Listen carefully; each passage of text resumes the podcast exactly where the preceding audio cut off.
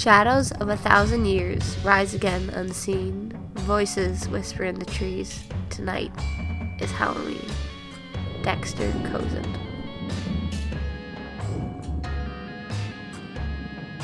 Hello, everyone, and welcome back to a new Misfit Diaries podcast episode. I am Rhiannon, your host, and I hope you're all having a jolly old time.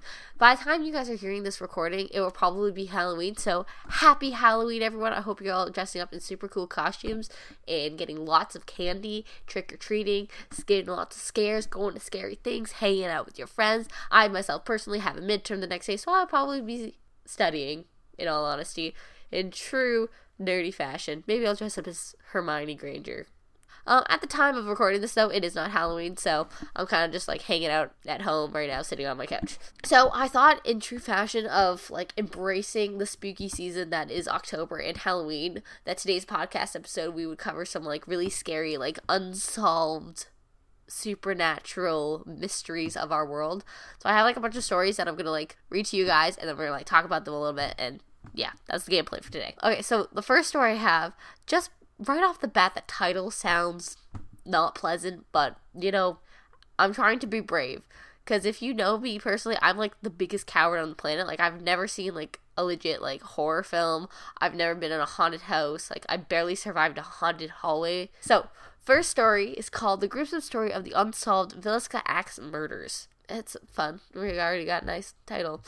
Okay, so the story goes At the end of a quiet street in Villisca, Iowa, there's just an old white frame house. Up the street, there are a group of churches, and a few blocks away is a park that faces a middle school. The old white house looks like many of the others that fill the neighborhood, but unlike them, it lies abandoned. The house emits no light or sound, and up, upon closer inspection, the doors are found to be tightly boarded up. A small sign out front leads Villisca Murder House. Despite its ominous air, the little white house was filled was once filled with life. Life that was harshly stamped out one warm summer's night in 1912 when a mysterious stranger broke in and viciously bludgeoned its eight sleeping inhabitants to death. The event would come to be known as the Villisca Axe Murders and would baffle law enforcement for over a century. You guys can't see this, but there's like a bunch of other pictures and stuff of scary things playing, but oh my gosh. That's awful. Okay, moving on. I'm getting chills already. okay, on June 10th, 1912, the Moore family was sleeping peacefully in their beds. Joe and Sarah Moore were asleep upstairs while fo- their four children were resting in a room down the hall. In a guest room on the first floor were two girls, the Stillinger, the Stillinger sisters, who had come for a sleepover.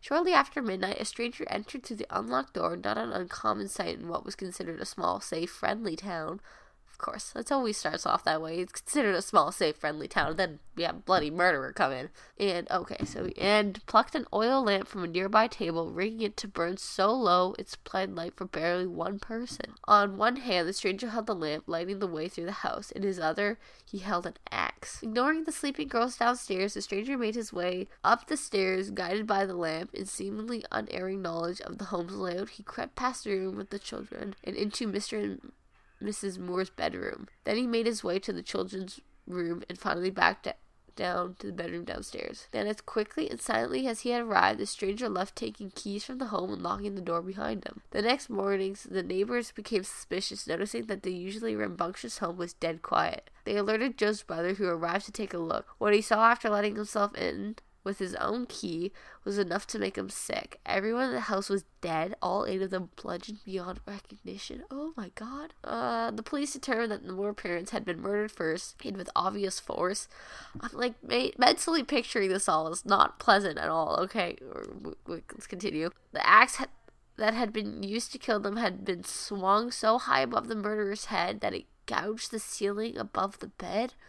Joe alone had been hit with the axe at least 30 times. Oh my lord. The faces of both parents as well as the children had been reduced to nothing but a bloody pulp. State of the bodies wasn't the most concerning part. However, once the police had searched the home after murdering the Moores, the killer had apparently set up some kind of ritual. He had covered the Moores' parents' heads with sheets and the Moore children's faces with cloth, uh, with clothing. He then went through each room in the house, covering all the mirrors and windows with cloths and towels. At some point, he took a two-pound piece of uncooked bacon from the fridge and placed it in the living room along with a keychain. A bowl of water was found in the home, spirals of blood swirling through it. Police believed that the murderer had washed his hands in it before leaving. Ugh.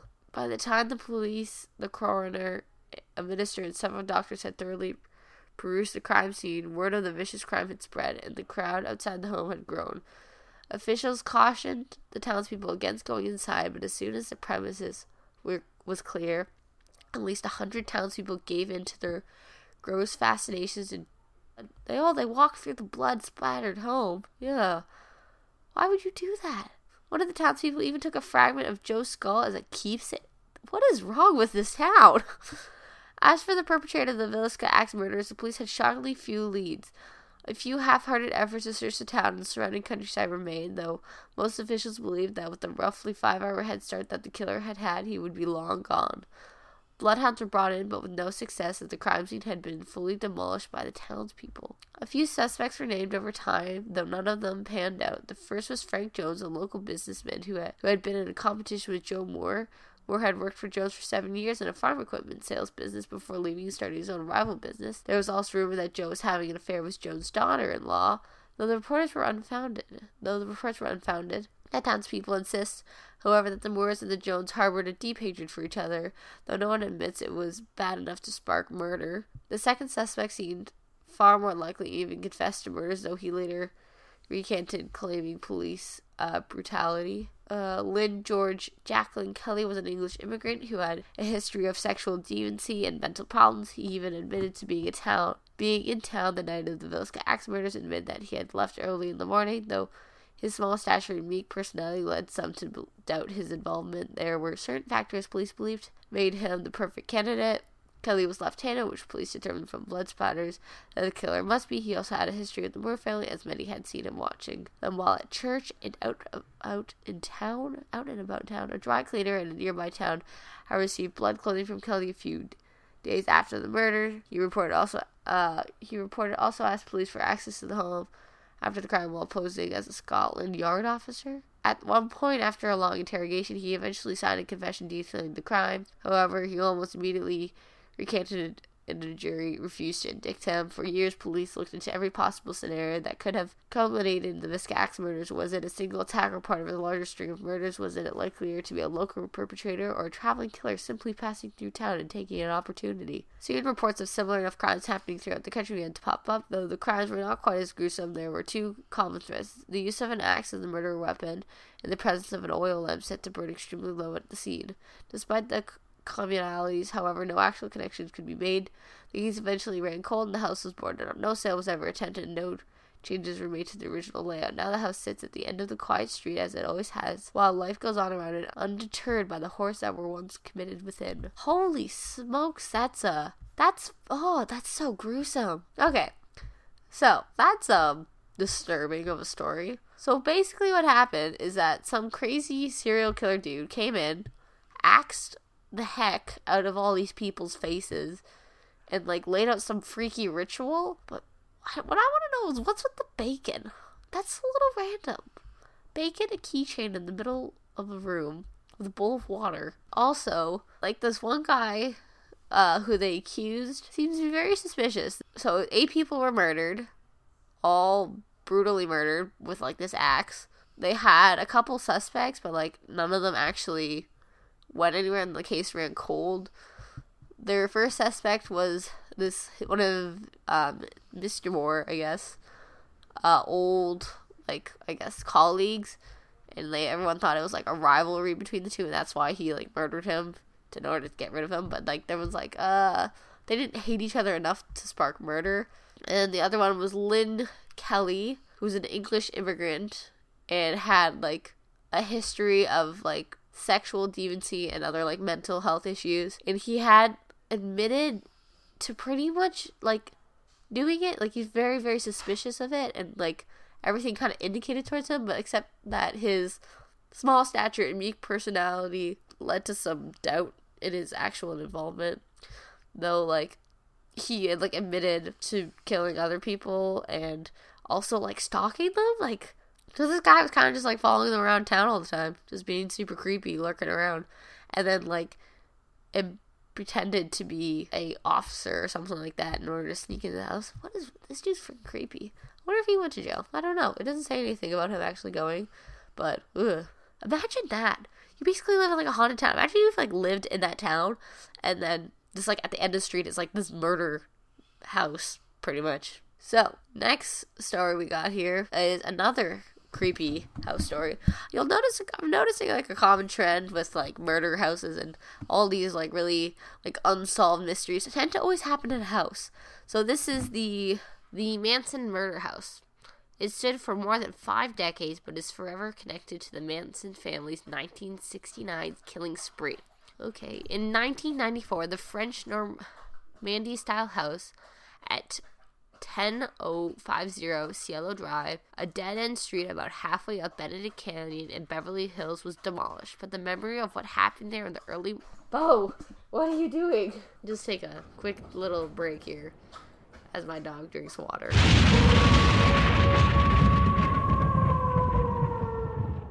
Charles Manson's name has become synonymous with evil, and the most horrifying representation of what he was capable of happened inside the now ra- now razed home that hosted a revolving door of movie stars, rock gods, and other bold notables for five decades.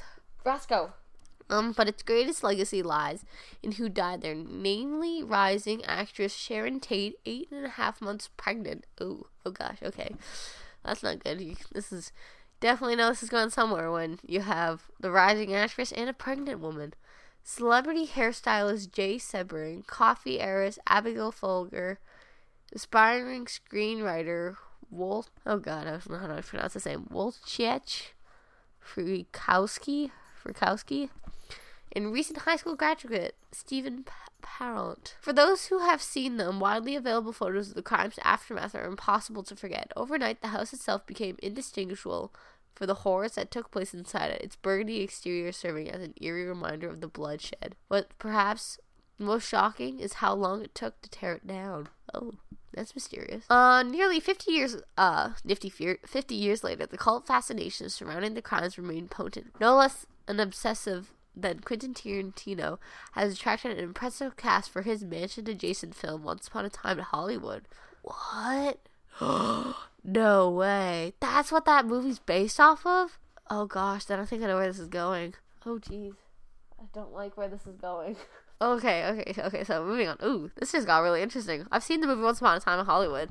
So like, okay. The film in part tells the dark story of 10050 Cielo Drive through the characters of Rick Dalton and Cliff Booth, played by Leonardo DiCaprio and Brad Pitt. Next door neighbors to Tate, Margot Robbie, and her director husband Roman, uh, Roman uh, Polanski. Like so many murder houses before, and since the 150 Cielo Drive's association with terror and death bellies the fact that for every day of its existence but one. Nothing that happened there would have set it apart from any other house on any other street. Still, it is fascinating to consider both the slow chain of transactions and life events that led up to its single led up to its single night in, of infamy, as well as the psychic darkness that has plagued it in the decades following. From its early origins as the home of glamorous European star to its modern day incarnation as a mega mansion owned by a man who unsheared in the era of TGIF, here is a history of 150 Cielo Drive. In 1940, Michelle Morgan was a young French movie actress who had appeared in such films as Heart of Paris, Port of Shadows, and Stormy Waters. Forced to flee during the German invasion, she emigrated to Hollywood that same year and signed a contract with RKO Pictures, which hoped to mold her into the next blockbuster European import in the vein of Greta Garbo and Marlene Dietrich. Dietrich? Yeah, Dietrich. But her American films never made an impact, and within a few years, she was ready to return return home. Still, Morgan remained in Los Angeles long enough to buy a house uh, situated at a 3.3 acre plateau above Benedict Canyon in Beverly Hills, the Robert Byrd designed property, which included a 32,000 square foot main residence and a 2,000 square foot guest cottage. Holy smokes! That's a bloody massive property. So the property was meant to evoke a French countryside home with its beam ceilings, rustic interior, and fairy tale windows. Completed by builder J.F. Watkins in 1941, the property complete with backyard, swimming pool, wishing well, and enchanted woodland garden, was idyllic and remote, located at the end of a cul-de-sac surrounded by trees. The rural oasis also featured stunning views of the LA basin or basin from downtown to the ocean. Morgan's purchase of the home for 32000 was reported in the Los Angeles Times. That's it. Well, I guess it was 1940. 32000 I guess at the time was a lot, but now that's like nothing. that house probably would like nowadays would be worth like millions of dollars. Morgan appears to have lived in her house until 1944 or early 1945, after which she returned to France. It was subsequently sold to LA Society page regulars Dr. Hartley Dewey and his wife Louise, who rented out the house and guest cottage to high profile tenants from the Baroness de Rothschild to silent film superstar Lillian Gish. Decades later, Gish fondly recalled her time at the house in an interview with writer James Grissom, which he included in his book, Follies of Gold, Tennessee Williams, and The Woman of the Fog. I was perfectly happy there, she said. The air was clear and sweet, the view was gorgeous, and I rested and read and took care of myself. Oh, okay. Oh, here we go. From Love House to Death House, 1963 to 1969. Alright, sorry guys, I just had to temporarily relocate myself. Okay, so where was I? Alright, from Love House to Death House, 1963 to 1969. So from the year 1946 to the early 1960s, the property's record is spotty to non existent. It picks up again in 1963 when Rudolph Altobelli, a Hollywood business agent whose clients include Katharine Hepburn and Henry Fonda, purchased the home for $86,000 or about $700,000 in today's dollars. Um, soon, Altobelli was renting out the home to high prof- uh, to high profile clients and celebrity friends, including newlyweds Cary Grant and Dylan Cannon, I think uh, who reportedly spent part of their honeymoon there in 1965. In the summer of 1966, he released it to music producer Terry Melcher, the son of actress Doris Day, whose time at the house would set the tragic events of August 9th, 1969 into motion. Oh dear. This story is like kind of like creeping me out a little bit, if I'm honest, but at the same time, I'm very curious because like how they're wording this is like it's like hardcore like mystery. I feel very sleuthy right now. All right, moving on. Melcher entered the music industry in the early 1960s, first as a performer and later a producer, composer, and songwriter for acts including The Byrds, The Ventures, Pat Boone, and Paul Revere, The Raiders. Oh, interesting. But it was his close association with the Beach Boys, and particularly the group's drummer Dennis Wilson, that instigated the nightmarish events to follow.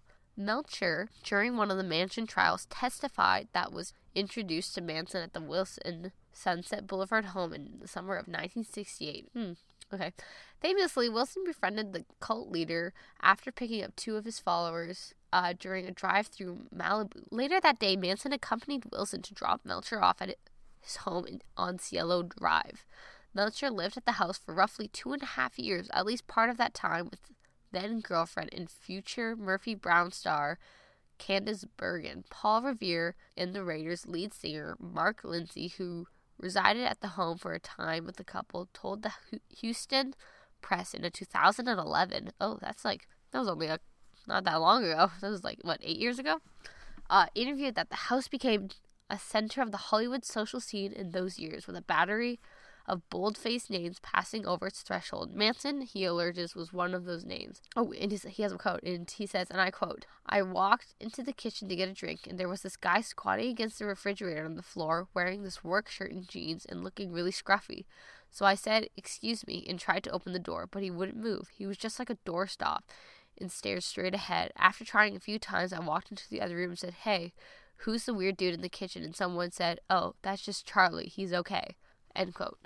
Bergen, who lived at the house with Melcher until January 1969, compared the hillside property to a Hollywood fairy tale in her 1984 memoir, Knockwood.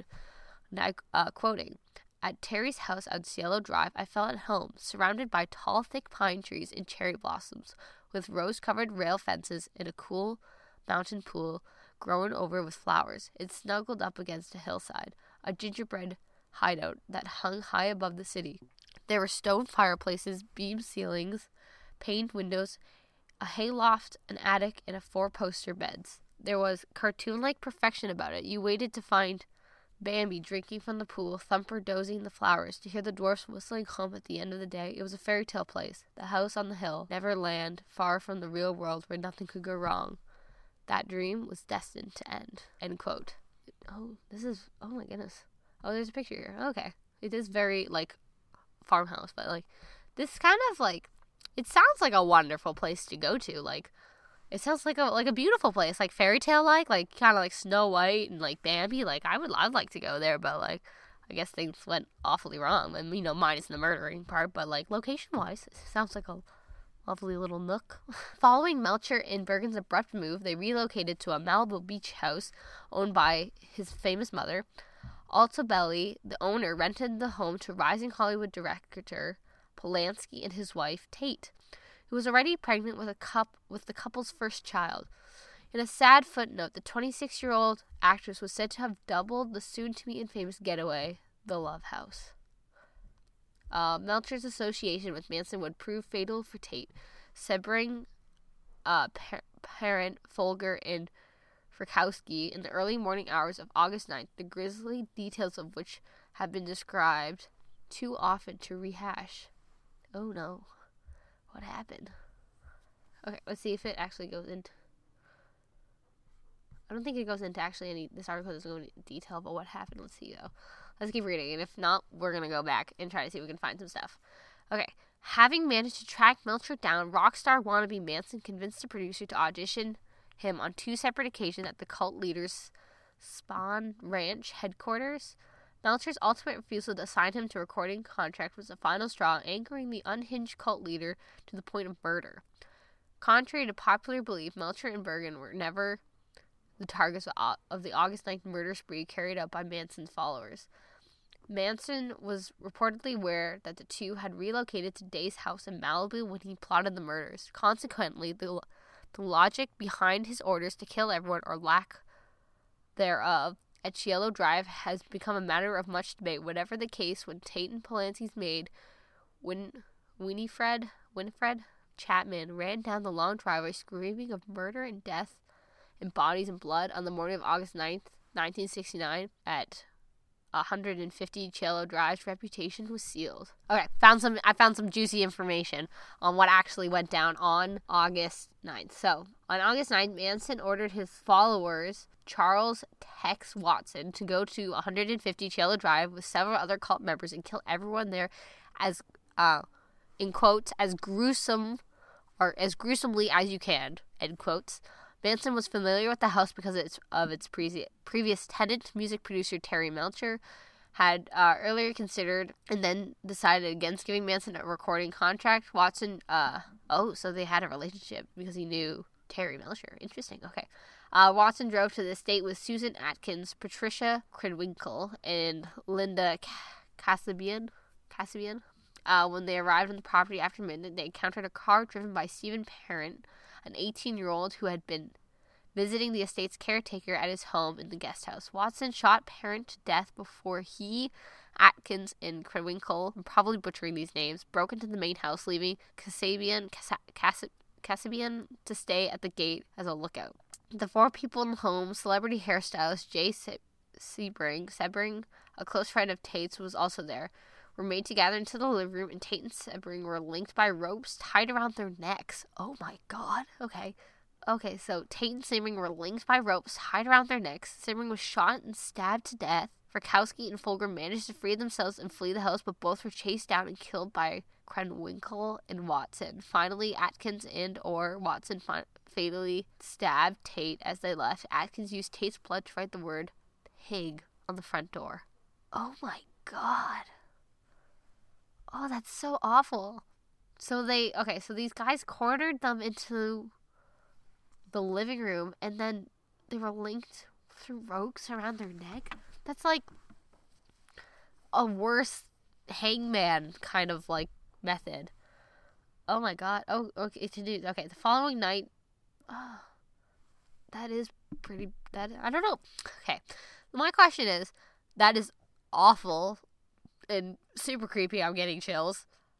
Uh, but like, is that more gruesome than the previous story with like the axe guy? Because that that's also very bad. These are all awful. But all right, the story continues. The following night, Manson took Watson Atkins, Krenwinkel, and Cass Cassibian. I really don't know how to say these names, as well as Leslie Van Houten and Stephen Clem Grogan in search of more people to murder. Oh my gosh, they continued. Manson selected the Los Angeles home of grocery store executive Leno, Leno LaBianca and his wife Rosemary. After Manson and Watson tied the couple up and robbed them, Manson left with At- Atkins, Cassibian, and Grogan, or Grogan, Watson, Van Houten, and Krenwinkel, Krenwinkel, Winkle, I don't know. it's hard to say his name. I don't know. It's it's yeah okay so uh remained in acting on orders from manson stabbed the couple to death again leaving words written in blood on the walls why what's with the blood on the walls the crimes created a panic in Los Angeles, especially given their horrific nature. Wachowski had been stabbed more than 50 times and shot twice. Investigators were initially baffled and failed to make the connection between the two murder scenes, with detectives convinced that a drug transaction was the likely trigger for the Tate murders. Ugh. That seems kind of like a weak, a weak like assumption. However, in October 1969, various members of the Manson cult were arrested at their base, Spahn Ranch in Death Valley, how ironic is that their base is in Death Valley and they're going around on like killing sprees? Like, come on, guys. You could have thought of like a better place than in Death Valley. Like, really? Like, talk about red flag. Uh, okay, uh, accused of stealing vehicles and burning equipment. That's what they were arrested on the base because of that, not the murders. Okay, so oh, they did all these terrible murders and they were arrested for stealing vehicles and burning equipment. Huh. Okay. One of these arrested implicated Atkins in an earlier murder, and Atkins, while jailed, boasted to cellmates of the Tate murders. What an idiot! Just like going around, just being like, "Oh yeah, um, a couple years back, I murdered, you know, that Tate family. Yeah, I, I was one of those guys who murdered them all. like, who does that? You might as well just confess and be like, "Oh, yeah, I, I killed them. I was the murderer." Like, what are you doing? okay. By year's end, all of the killers had been arrested. The trial, which combined the Tate and the LaBianca murders began in June 1970 with Cassibian, who had been granted immunity as the main prosecution witness. Despite frequent disruptions, Manson, Atkins, Van Houten, and Krenwinkel were found guilty in January 1971. Watson was tried and convicted later that year. All received the death penalty, penalty, but the sentences were commuted to life in prison after California abolished capital pu- punishment in 1972. Although they became eligible for parole, parole, oh sorry, although they became eligible for parole, their requests were repeatedly denied. The story of the Tate and LaBianca murders was recounted in the book Helter Skelter: The True Story of the Manson Murders, 1974, co-written by Vincent Bugliosi, who served as a prosecutor at the trial. Wow. I believe the house still, like the property's still there, and there is a house there, and people are living in it, and that like though 150 Cielo Dre, uh, Drive may be gone, pieces of the house still remain scattered around the place. Some uh, pieces, like the door, reside in four uh, 4,500 Magazine Street in New York, Orleans, while other places pieces have been sold at auctions and other random little things. But like the victims of that murder house will forever be remembered for their connection to the tragedy that befell them, and by extension to the house on Cielo Drive, and that is, in its own way, a tragedy. So that's um, that's a very dark story. I can kind of see now, uh, how the connection to the um, Quentin Tarantino's movie Once Upon a Time in Hollywood, but like that is that's so sad like that's a sad story. Like a very sad. It's very interesting though, I will say. Like it's like a very interesting kind of like mystery. Less kind of like creepy like the other ones, uh like the other story and the one I'm about to tell you guys about. But like it's still a really sad story, but like really like interesting. It kind of it's just sad and interesting and horrific all at the same time. Okay, moving on from more realistic things. We're gonna get into a little bit more paranormal stuff as our final story. This um was actually a BuzzFeed Unsolved video that I kind of wanted to get into a little bit. It's super creepy, and I hated this episode, but like, it's just it, it's a it's very fitting for Halloween, but it is super creepy. I mean, if you're into super creepy paranormal things, then by all means go look it up. But like, oh god, okay, here we go.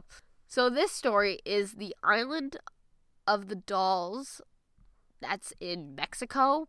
It has a very murky and terrifying history that we're going to briefly talk about. So, Don, uh, the story of La La Isla de la Muñecas, uh, the island of the dolls, pardon my terrible Spanish, is intimately entwined with the story of Don Julian Santana Barrera, a native of uh, Chimilico, I don't know, Xochimilco, uh, borough of Mexico City. So he's part of like this like little like borough little area in Mexico City. Don Julian left his wife and family sometime in the mid 20th century to sequester himself on an island on Tehilo Lake. Tehilo Lake, I think is how you say that. Um, his reasons for doing so are hazy at best, but uh, but soon became very clear. Uh, Santana Barrera was not necessarily of sound mind. Not long after relocating, he made a chilling discovery on the shores of his island. Uh, the body of a young girl drowned in the lake. A doll came floating down the canal shortly afterwards, changing the course of Santana Barrera's life and the shape of the island for years to come. Alone on the island, Barra took the doll and hung it from a tree in order to appease the spirit of the deceased girl, but at least in the eyes of the man who now considered himself the island's caretaker, the one doll was not enough. For the next 50 years, Santana Barrera would scrounge dolls from the trash and from the canals and hang them from the island's many trees. Some he'd hang whole, others in various states of disrepair, headless, torso, torsoless, or taken apart in other ways. These don't sound like the actions of a person with a healthy grasp on reality, and indeed there are many doubts surrounding this legend. The biggest question, the reality of the little girl who died. Many people, including Don Julian's own family, didn't believe didn't believe that he ever found the girl, although whether they believe he made it up, imagined the experience, or was somehow mistaken is unclear. What is clear is that whether the girl existed or not, Don Julian devoted the rest of his life to her. And perhaps creepiest of all, even the end of his life had clear ties to the story of the drowned child. So in 2001, though, Don Julian Santana Barrera passed away. His body was discovered, and you guessed it, he drowned in a canal. Uh, in the exact place he always said he'd seen the little girl. In response, tourists began flocking to the island to pay tribute. Why would you go to this island? It sounds terrifying. There are dolls hanging everywhere. Why? Okay, you know what? People do strange things, so moving on. They brought dolls of their own. What? Okay. Just adding to the creepy collection. Alrighty.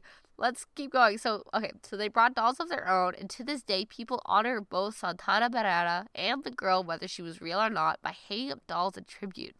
You can do so too. Many ferries stop here, making it a must see on any tour of these ancient Aztec canals. No, absolutely not. That is unacceptably creepy. Okay, so that's uh concerning. I know there's I I couldn't find anything uh when I was looking around, but I didn't look around too many. But I know there are like some people who say when they go there they feel like they can hear the dolls like talking to them, like whispering them as if like it's like the ghosts or the spirits of the children of those dolls, or like the children who have passed on but like haven't left the world yet, and like all this other like super creepy stuff that you know I really just don't want to explore.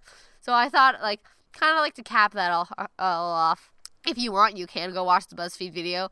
I had to like watch it in bright, broad daylight with many blankets and like someone with me because it's so creepy. But like what people like go there. There's like thousands of like hundreds and hundreds of these dolls hanging on trees and they all are super sketchy looking. And like people bring their own dolls? Like absolutely not. That is too too much, too much for me to handle. And on that note, it's also going to be the end of this podcast episode. Thank you, listeners, so much for listening. I hope you guys have enjoyed this.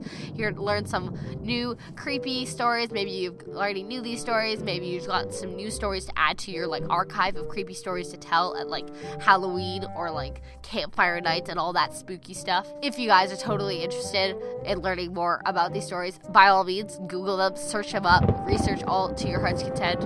I am too scared to do so, so you know, most respect to you.